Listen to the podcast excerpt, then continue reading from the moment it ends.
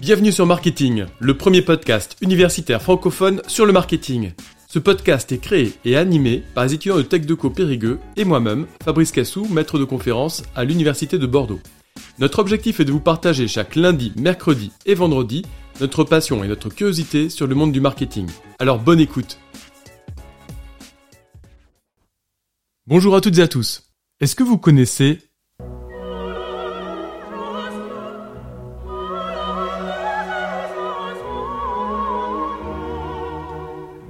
Ou est-ce que vous connaissez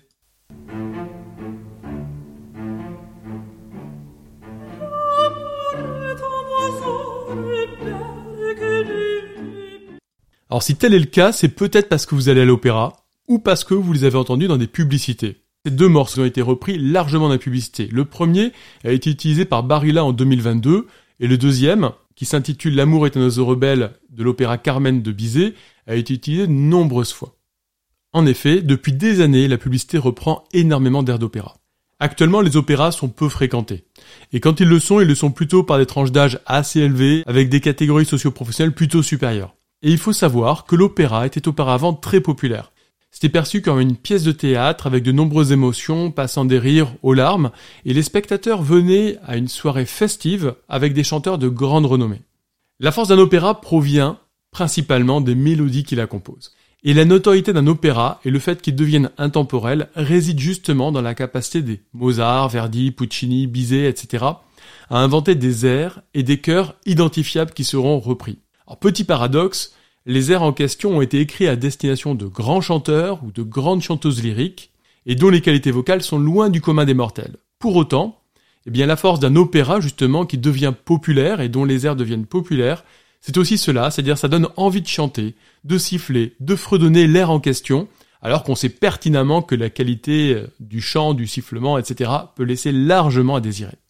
Et ces airs qui sont devenus populaires sont justement utilisés par la publicité parce qu'ils génèrent des émotions et pour un publicitaire associer une marque à une émotion engendre une meilleure mémorisation, une attitude plus favorable, etc. Enfin, suivant les airs en question. Tout à l'heure, j'illustrais mon propos avec la habanera de Carmen. Et justement, Carmen est un des opéras les plus repris dans le monde. Et des fois, finalement, ben, certains airs ont carrément été adaptés, transformés avec plus ou moins de bonheur. Alors voici deux adaptations de la habanera de Carmen plus ou moins heureuses. Ajax expert salle de bain, laissez-nous faire les 120 baignoires. Pas de problème avec Ajax expert salle de bain. C'est si bon. Oui, c'est Tournebon. Tournebon? C'est si bon. Tournebon. C'est si bon. La première publicité est une publicité d'Ajax et la deuxième une publicité d'El Pozo. Alors de par les thèmes, les langues empruntées ainsi que les lieux de représentation et le prix aussi des billets tout simplement, il n'est pas toujours très attractif de se rendre à l'opéra. Alors c'est ainsi que la Fabrique Opéra a mis en place des opéras coopératifs.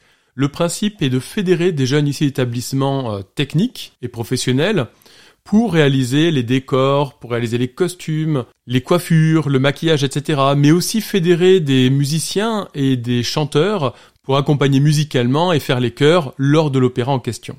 Et le principe est également de jouer ces opéras dans des lieux plutôt populaires avec des tarifs attractifs.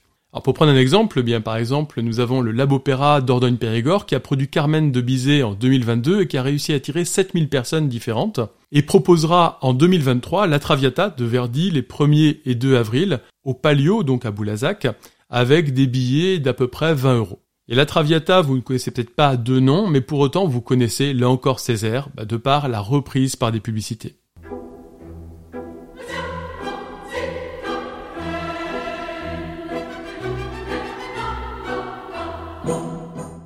Et un autre extrait qui a été repris par Nissan.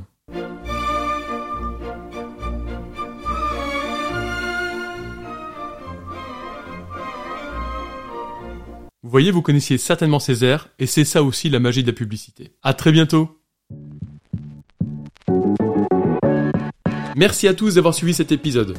Vous pouvez nous aider dans notre démarche en vous abonnant à notre podcast et en laissant un commentaire.